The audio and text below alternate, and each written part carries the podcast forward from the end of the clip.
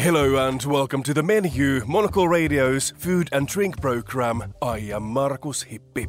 This week we hear from author Niki Segnit, who continues her work helping home chefs to navigate their way through flavors and how to combine them. You know, if you're just looking for an answer, if you're just looking for a recipe, Google can do that.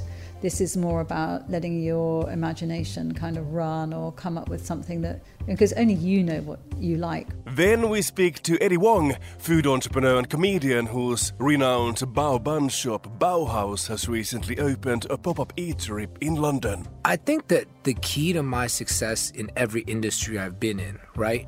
Whether it was selling weed or selling bao or like doing television and film, is that I'm self taught in everything and I really maintain my voice. Also ahead, Susan Jung, one of Hong Kong's most important voices on food and drink, on where to go for some of the best fried chicken. All that here on the menu on Monocle Radio.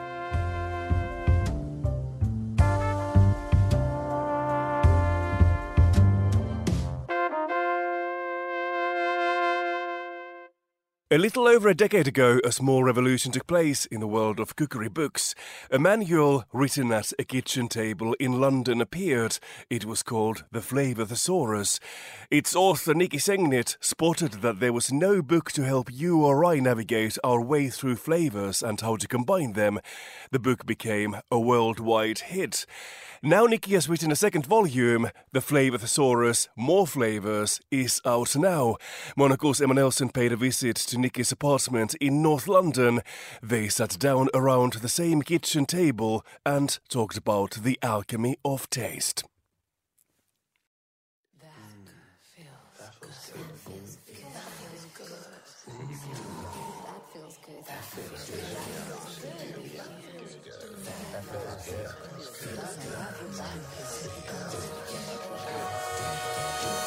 Tomato and basil, chicory and blue cheese, lime and chili. They feel good. They taste right. They just work. Why is that? In a kitchen in North London, new combinations are being cooked up. Niki Segnit is standing in front of me, holding a piece of chicory. What does she plan to do with it? I'm going to braise it in orange juice. So, what's going to happen to the chicory is it's going to go from being that bitter, rather kind of, I, I always think of it tasting a little bit like I imagine electricity to taste. It's kind of, it's got a slight bleak flavor when it's raw, which I like. It's great with blue cheese and walnuts, isn't it? Kind of that bitterness tends to be offset by those ingredients, salty kind of fattiness. But here with orange juice, cooked, it's going to transform. You're going to lose some of the bitterness. It's going to become much sweeter. The flavour combinations we reach for almost automatically may be enough for some, but not for Niki. Twelve years ago, she saw a cookery programme where blueberries and sweet potatoes were served up together, and it got her thinking. I'm going to go and find a book that teaches me how to pair ingredients. And I had loads of food books, and I was really interested in kind of recipe books and, and all sorts of kind of food books. And I'd never seen this book about flavour pairings before, so I don't know if I really thought I was going to find it. I didn't find it. I went online to see whether I could find, you know, maybe something had been written years ago or maybe something in the States, but there was absolutely nothing. In fact, I couldn't even find any books really about flavor. So I joked to my husband, oh, well, I, you know, haha, I'm going to write it myself. And then promptly, you know, had a glass of wine and forgot about it. And then a week later, I would say, I was sitting in my office in Great Portland Street on a hot day with the window open, and the Flavor Thesaurus title just popped into my head like someone posted it in a postbox. The Flavor Thesaurus was the first book to examine pairing food combinations by flavour. It wasn't just, oh, this is nice with this. It was why. Why are strawberries good with balsamic vinegar? Why is black pepper recommended for some fruits? So I thought, but I would collect these reasons and compile them into the book and, you know, add some other stuff of my own. And it turned out that I, I didn't find one. I did not find one explanation or even an attempt at an explanation of why one thing worked with another. So in the end, I had to compile it myself. I had to really go back to basics, primary research, and find out about flavor, start reading flavor chemistry books, which uh, was a bit of a challenge with my chemistry background being as poor as it is. But, you know, horticulture, agriculture, anthropological books, you know, really like getting down to the nitty gritty. And yeah, it was, it was much tougher than I was expecting. Nikki offered a harbour for weary cooks, feeling down and adrift and running out of ideas. She took 99 popular ingredients and suggested flavour matchings for each one, ranging from the classic to the bizarre. She called it a chemistry of flavours. If you take a basil leaf and you take a bite of it, and you can taste in that basil leaf very strong flavour of clove. And sometimes it's so pronounced that the leaf will numb your mouth in the way that biting a clove will. Well, that's kind of important because it shows you there's a really big crossover of flavour. The, the basil leaf that you think of as being herb and you might think of tasting grassy and maybe you taste a little bit of aniseed in it actually has a really strong spicy note. Sometimes they taste a bit more like cinnamon. And what's interesting about that is it starts to teach us a little bit about the flavour composition of an ingredient and then suggest ways of using it in new ways and maybe explain uh, historical ways it has been used. So I often give this example, but when I was looking at basil and I was reading about Italian housewives sometimes adding a pinch of ground clove to their pesto if they don't think that the basil's got enough kind of pep to it. And you see what they're doing. These are, they don't know anything about flavor science, but they can identify the fact that if something's missing, it can be replaced with another ingredient, and that's just that's beautiful. But that's also that's when the science becomes interesting when it tells us something, it kind of explains something. The book was a worldwide hit, translated into 14 languages. It took up home on the shelves of houses and apartments and of baristas, mixologists, and chefs, and her readers begged her for more. Lentil fans or leek aficionados would collar her to complain that she hadn't included their favourite ingredient. So the solution has been a new, a second book, The Flavour Thesaurus New Flavours. Using plant based foods as a starting point and bringing us fresh combinations, such as the orange and chicory getting gooey in the pan and knocking us sideways by the flavour. Can you remember an incident when that's happened? Well, I think this is a really good example of this happening, actually. Just thinking, you know, making this for the book, knowing it's a classic, having my expectations like, yeah, I probably it will be all right and I'll serve it for dinner, and then eating it and thinking, oh, that's completely transformed that ingredient. And it's almost like the bitterness that you have in the orange juice and the sourness that you have, and then the chicory becoming much sweeter. You have it covers a much broader spectrum of tastes because they are tastes than you're expecting. And then you've got all these lovely flavors that have developed too. Who would have known that adding caraway to an egg mayonnaise sandwich would cause fireworks? That plum and kale are worthy but good friends? And that green beans and cinnamon create a miracle akin to a new ingredient? How do you use it in the kitchen? Well, like I say, it kind of depends. Sometimes you've just got something that you want to use up. You open your salad crisper to spare all the half packets of things that you've bought, or you're looking on your counter at these wonderful things that you bought at the farmer's market because you were just, you fell in love with them in a kind of instant. So, as I say, you can just look up the back and you can see what the different flavour pairings are. And maybe, you know, you're quite a confident cook. Uh, quite a lot of the readers will be people that kind of have some kind of skill in the kitchen go off and do you know decide i'm going to make a soup with them i'm going to put them in a pasta i'm going to put them in a bowl together. But if you want to know more if you're kind of perhaps either looking for a bit more inspiration or you're looking to understand a bit more about what's behind that pairing then you know you can go to the front and you know it might tell you how different cultures pair that ingredient or those two ingredients. It might tell you something about how they historically were paired. It might give you a cocktail. Uh, it's just a whole load of different things. It's really, I don't think it's necessarily a book that's, you know, if you're just looking for an answer, if you're just looking for a recipe, Google can do that. This is more about letting your imagination kind of run or come up with something that, because only you know what you like, really. And what was Niki's most surprising discovery? I think avocado and honey I used to have a Brazilian friend who would say that she just couldn't understand why we'd only ever eat avocados made into guacamole or into like savory dishes. And why didn't we, you know, why weren't we eating them like she did in Brazil, which was with sugar sprinkled on them? So eventually I got around to trying it with a very light honey, with not uh, like an orange flower honey. So it's a honey that doesn't have a, a lot of it's you know it's quite sweet. It's got little you know it's got sort of delicate floral flavors, but it's not it's not very pungent like a lot of honeys can be. And I, I, I just instantly thought this is like going back to a house that you used to live in. It feels very familiar and yet kind of completely strange at the same time because you know someone else has moved in and they've changed everything. It was just all the flavors of avocado that I knew, you know, the ones we don't normally cover up with garlic, cumin, you know, or like strong flavors. There it was, this grassiness and like slight aniseed flavor but sweetened and and made very you know very beautiful. It suddenly made it so much more the fruit that it is.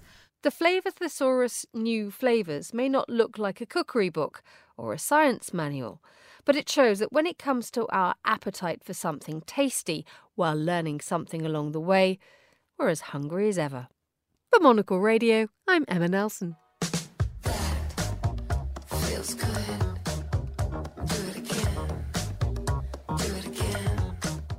Niki Segnit there in discussion with Monocle's Emma Nelson, and Niki's new book, The Flavor Thesaurus, More Flavors, is out now. Eddie Huang is a man of many talents. Almost as soon as he started his professional life as a lawyer, he realized he was destined for something more creative. In 2009, he masterfully blended his love for food and his Taiwanese heritage to open Baohaus, a bao bun shop in the Lower East Side of Manhattan. This was the catalyst for his prolific career as a stand up comedian, actor, writer, and food entrepreneur, which focuses on telling his family's story through food. Until July, Eddie brings Baohaus to London's neighbourhood restaurant in Islington, which looks to give the most exciting local and global chefs limited time pop ups. Monocle's Monica Lillis spoke to Eddie in the studio at Midori House and started by asking him why he made the switch into the food industry in the first place. Well, really, what it was, I was uh, I was doing stand up comedy, and I was selling weed, and uh, you know, I, I, really didn't fit in in a law firm. Like I worked there only for six months, and uh, you know, got laid off during the recession. But uh, my mom came to visit me, and she figured out what was going on in my house because people were running in and out late at night, and she just started crying and was like, "You wasted my life," and I was like, "Shit, uh, I might have." So then I just took all the money I had, which wasn't that much, you know. I was just I was small time, and I went and opened Baohaus. That was it. I was just I didn't want to embarrass my mom anymore. and tell me about Baohaus. Like, what is, inspired you to open it? Because you know, I feel like this cuisine, like Taiwanese cuisine, and bao bun's super popular now. But like, yeah. were were they popular then? Like as much as yeah, it it was really two very simple things going on that you know uh, propelled the the creation of Baohaus.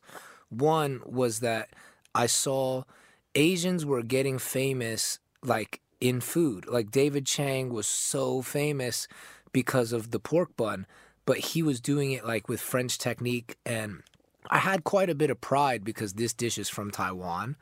And I was like, yo, people got to know it's from Taiwan and they should try the original flavor to see what it's like. And then also, along with my mom being just like so disappointed with me in life, I was like, well, I do know how to cook. I know how to run a cash business. These buns are quite popular and no one's had the original. It just made total sense. And the decision took maybe nine days. Like from the day my mom was crying on my steps to getting the lease for Baohaus. It was about nine days. I just moved fast. Wow, that's really amazing. Yeah. And why do you think the business has become so successful, particularly in the US? I, I think that the key to my success in every industry I've been in, right?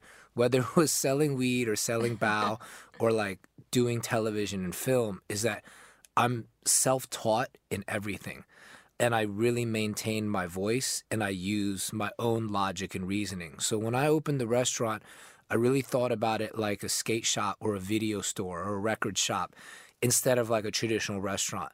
there was no photos of people cooking food. It was me, my family, like cultural artifacts that meant a lot to me. Mm. I played like Dipset and G Unit mixtapes, and people had not been playing that type of music in a restaurant format before. And I think because I came at it with a different angle, and then also the food was on Smash, like, you know, no one makes a bao bun like me. So it was really that the food was phenomenal, but it was a different vibe and a different angle. And I think that with everything I do, I just try to come at it from a different perspective. So you're launching in Brighton as well, but you're also launching at Neighbourhood in London, I believe, mm-hmm. as we are recording. It's today. Mm-hmm. So why was London the next step? You know, I never thought it would be London. It just so happened that this guy Jimmy, he's like Jimmy Cherry on Instagram. He DM'd me, and he just made me a proposal, and you know, I went back at him with a pretty big number in my mind and I was just like if you could if you could hit this number then we can talk. And they didn't hit the number but they got close enough. And my wife is pregnant with our first child so I was like no better time than now to come to London and do this. And in retrospect when I think about it it's just fortuitous. It's very serendipitous. I'm very lucky because personally I'm interested in what's going on culturally in London. Mm whether it's with your music, whether it's with fashion, whether it's like, you know, even like some of the documentary films that are produced by people in London, like it's quite cool. I, I just was reading a lot of articles about like art and culture coming out of London. So everything dovetailed. It's been pretty cool. So, what are your favorite flavor combinations for your baos? You know, I'll I'll be very honest with you. I don't really eat the baos that much. I eat the rice. I okay. really like the Taiwanese turkey rice, the minced pork stew, and then I love the crispy Chinese chicken salad. I eat the wings a lot. I'm like kind of gluten intolerant, so I even make my Chinese food with tamari now. So my body has affected what I eat, but like I eat the rice the most. Yeah, um, but what do you, do you think there's like a most popular flavor combo or one of the most classic? Yeah, the most classic is the chairman bao, the pork, for sure. It it's always a split crowd. We're always 50-50. Some people like the fried chicken or they like the pork, but it's one of those two. Yeah, it sounds delicious. And so you're talking about a little bit there about different um, products that you have in terms of like the wings, the rice how much product development is there in the kitchen when it comes to Baohaus and different kind of products that you're offering to consumers? There's quite a lot. Um, because I'm the only chef at the place, I don't really have partners and stuff. Everything just comes from what I'm eating and what I'm cooking at home with my wife. And if we like a dish and we're eating it a couple times a month, I start to think about it and then I'll start to write out the recipe and then it goes in this Google Doc that I've had for like 15 years with every recipe. And when there's an opportunity at a pop up, I just like Apple F search for the dish and then bring it out. That must be a very exciting Google Doc. I'd love yeah, to see it one day. yeah, yeah, yeah. It's pretty funny because there's also dishes that like I came up with while traveling on the road for Huang's World, learning new techniques. Like that was always the most exciting part of my cooking career was traveling and seeing new techniques and then implementing it with Taiwanese Chinese flavor. Do you feel like opening Baohaus has really honored your heritage in that way? Yeah, absolutely. And the thing I think I'm most excited and proud of representing Taiwanese, Chinese, East Asian, American culture is that I broke it out of the mold of like the the the, the really uh, model minority and kind of like the Chinese restaurant you would expect an immigrant to open. That's a very like teacher's petish, right? I think that I I really kicked down the door in terms of representing people in the margins and people who just like are idiosyncratic. Eddie Huang there speaking to Monocle's Monica Lillis. You are with Monocle Radio. You are listening to the menu. Up next, it's time for the week's food and drink headlines. Here is Monocle's Helmi Pillai. Netflix announced this week that it will open a pop up restaurant at the Short Stories Hotel in Los Angeles. The restaurant, called Netflix Bites, will open on the 30th of June and serve dishes from chefs featured on the streaming site's many food programs. The menu is yet to be revealed, but the chefs participating include Dominique Crenn, Nadiya Hussain, and Rodney Scott. The restaurant will also serve cocktails designed by mixologists from the show Drink Masters. Italian consumer advocate group Assoutenti is calling for a week long national pasta strike starting on June 22nd. The aim of the protest is to draw attention to the rising cost of pasta, which has increased at twice the rate of inflation. Italians hope that by not buying pasta for a week, retailers will be forced to lower prices. Grocery prices have been rising across Europe, but Assoutenti argues that the current price of pasta does not align with the actual production costs. Salt Bae Burger, once described as New York City's worst restaurant, has closed down just three years after its opening. The Manhattan Burger joint, created by the celebrity chef and butcher Nusret Gökçe, more widely known as Salt Bae, faced controversy from the beginning by offering free pink ladies' burgers exclusively to female customers. The restaurant also drew attention for its salty prices, including a $99 gold flecked milkshake and a $100 gold burger. Those were the week's food and drink headlines. Now back to Markus.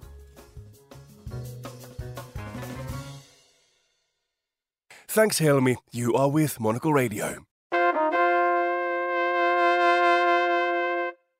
Susan Jung worked for the South China Morning Post as a food and wine editor for almost 25 years.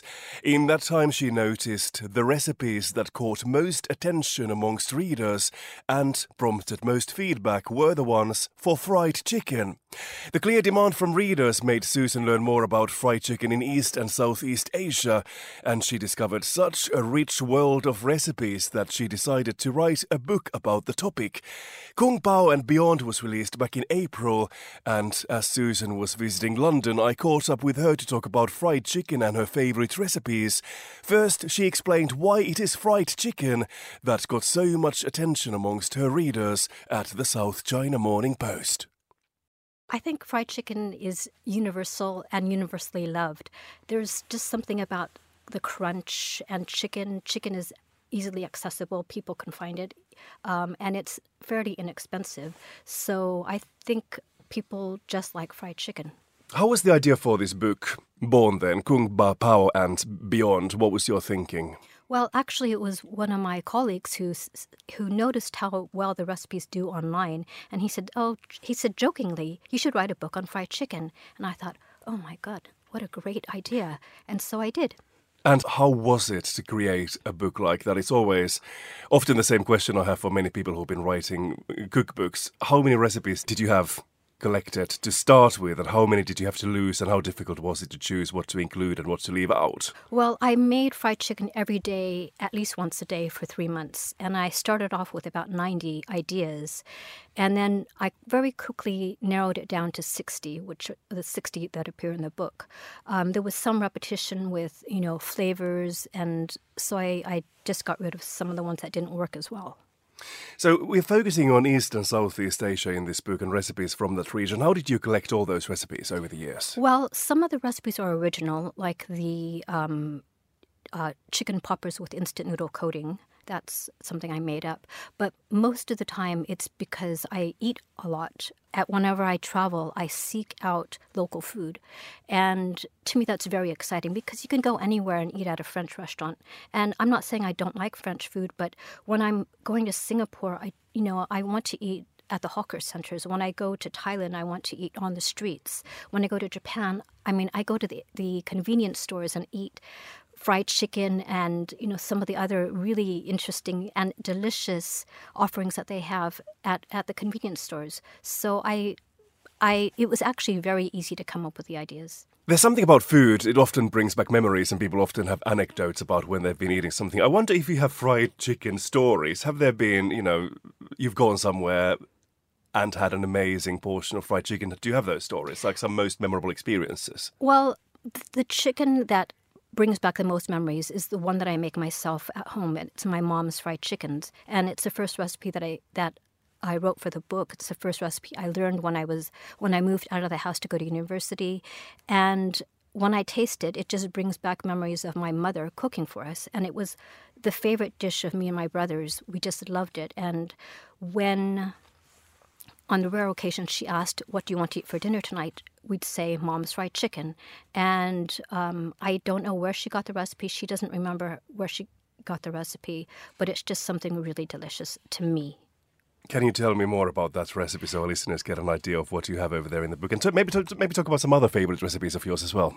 Well, there's a lot of favorites, but mom's fried chicken is unusual in that most of the recipes in the book are, are, are, double fried. So you fry it at one temperature, at a lower temperature, to cook the meat through, and then you, you let it rest for a while, and then you fry it at a higher temperature um, to crisp up the coating.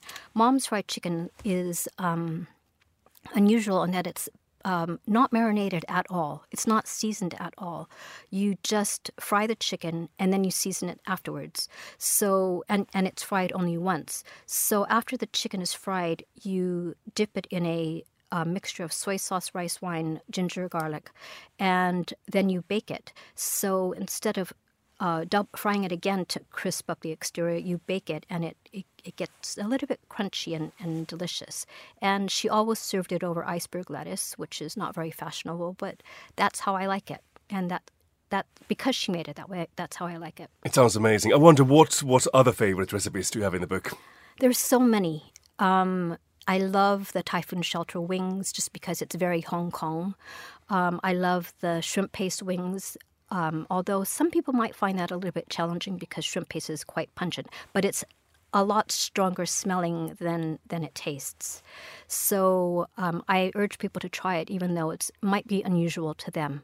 How much innovation is there taking place at the moment when it comes to fried chicken? Do you come across something new every now and then? I do, and there's so many recipes that I ate afterwards that I really wish I could have included in the book. Like um, my friend uh, Anthony just opened a, a, izakaya called Uza, and he made the most delicious chicken kata age. So chicken karaage is a Japanese um, way of making fried chicken, and you can find it at any izakaya. But he serves it with a dipping sauce of chicken livers with mala, so uh, Sichuan peppercorns and chili, and it's really delicious. It's an unusual um, interpretation. And then in Korea, which is everybody knows about Korean fried chicken, um, you know, it even has a shortcut KFC. People call it KFC, but they get it mixed up with the other KFC. Mm-hmm. But um, there's a a restaurant or restaurant chain in um, South Korea called Hyodo Fried Chicken, and it's opened by a Michelin two-star chef Mingoo Kang of um, Mingu restaurant in Seoul, and everybody thinks of, of KFC as just a spicy version, but he does fried chicken with shishito peppers and um, fried chicken with lotus root and fried chicken, what he calls tomahawk fried chicken. So he he removes it from the bone slightly so it looks kind of like a tomahawk steak. And so I think there's it's open to so much variation, so much interpretation, so much innovation that I, I think it's endless. You mentioned a couple of restaurants over there for fried chicken. I'm wondering if you were to continue with some kind of uh, recommendations list, a few spots for great fried chicken around Asia, what would those places be? Well, there is a place in Tokyo called Den. And I don't know if you know this, but in, in Japan, eating KFC, the original KFC, not Korean fried chicken, but Kentucky fried chicken, is very fashionable at, at Christmas. So people celebrate with a bucket of fried chicken. And I think it might be because KFC, I think, might have been the first, one of the first um, American fast food chains to open in Japan. And so Japanese people think of it as a celebratory thing. It's something that it's not home cooked food, so it's a little bit more expensive. So they eat it at home to celebrate Christmas. And so my friend Zaiyu Hasegawa opened a restaurant called Den, and his version of KFC, which he calls Dentucky Fried Chicken, um, is a very high end chicken wing. So he removes the bones and stuffs it with seasonal ingredients. So it might be bamboo shoots or it might be matsutake mushrooms. And it's his way of reminiscing about KFC, which he ate as a child. And then another fried chicken that I just love is famichiki, which you get at Family Mart. So there, there's three major convenience store chains in Japan uh, Lawson's, uh, Family Mart, and 7 Eleven. And they all make fried chicken. And they each have their, their fans. So I like Lawson's famichiki. and it's just so inexpensive but so delicious. When you talk about those great places for fried chicken, is there some kind of a universal recipe how to come up with amazing fried chicken? What are the tricks? What does it take? Well, I don't think there is just one recipe for, for the perfect fried chicken because there's different ways of having there's there's different crunches that you can have. Um, sometimes you want a hard crunch, sometimes you want a softer crunch. So that all depends on the coating that you use, whether it's a dry coating or a batter. And um, it depends on what you want, and everybody likes things their own way. So you can change the recipes according to if you want a harder crunch on some of the recipes. I I gave recipes where I think it's appropriate, but if you want to change it, I I hope that people do do adapt the recipes to their own tastes. And indeed, this book, Kung Pao and Beyond, is, is out now. Susan, before I let you go, obviously I'd like to talk about what else is happening in Hong Kong, for example. You've been following the food scene over there for, for many, many years, mm. considering that you worked as the food and wine editor of South China Morning Post for almost 25 years. How have you seen Hong Kong change in terms of its cuisine? There is so much happening now and so much open during the pandemic. It was shocking. Um, I think because they had the ball rolling on certain restaurants or restaurant concepts and so they had to keep going because they were already paying for the space. They were already you know they might have hired staff. They already had the concepts. So they opened during the pandemic and because hong kong people couldn't go anywhere we ate at those restaurants. So restaurants were booming. They were doing so well during the pandemic because we couldn't travel anywhere. A lot of Japanese restaurants opened because Japan is a popular destination with Hong Kong people. So there's they you know there's so many new Japanese restaurants, and there's just really great restaurants. I mean, there's always been great restaurants in Hong Kong, but but the pandemic helped um, a lot more open. Susan Jung there. She's the author of Kung Pao and Beyond, fried chicken recipes from East and Southeast Asia. And that's all for this edition of The Menu. Remember that we are back with a new episode again on Friday at 2000 London time. That's at midday if you are listening in San Francisco. Also, remember our spin-off show Food Neighborhoods where we tour some of the world's tastiest destinations. And obviously, you'll find many more reports on great hospitality from the brand new edition of Monocle magazine. I am Markus Hippi. The program was researched by Monica Lillis and our studio engineer was Callum McLean. Once again, we finish this program with a dinner soundtrack recommendation. Here is Craig David with What's Your Flavor? Thanks for listening and until next week. What's your flavor? Tell me what's your flavor? Flavor? Tell me what's your flavor? What's your flavor? Tell me what's your flavor? What's your flavor? Tell me what's your flavor? I took them in the middle of July with the drop top down in the park when the summer in.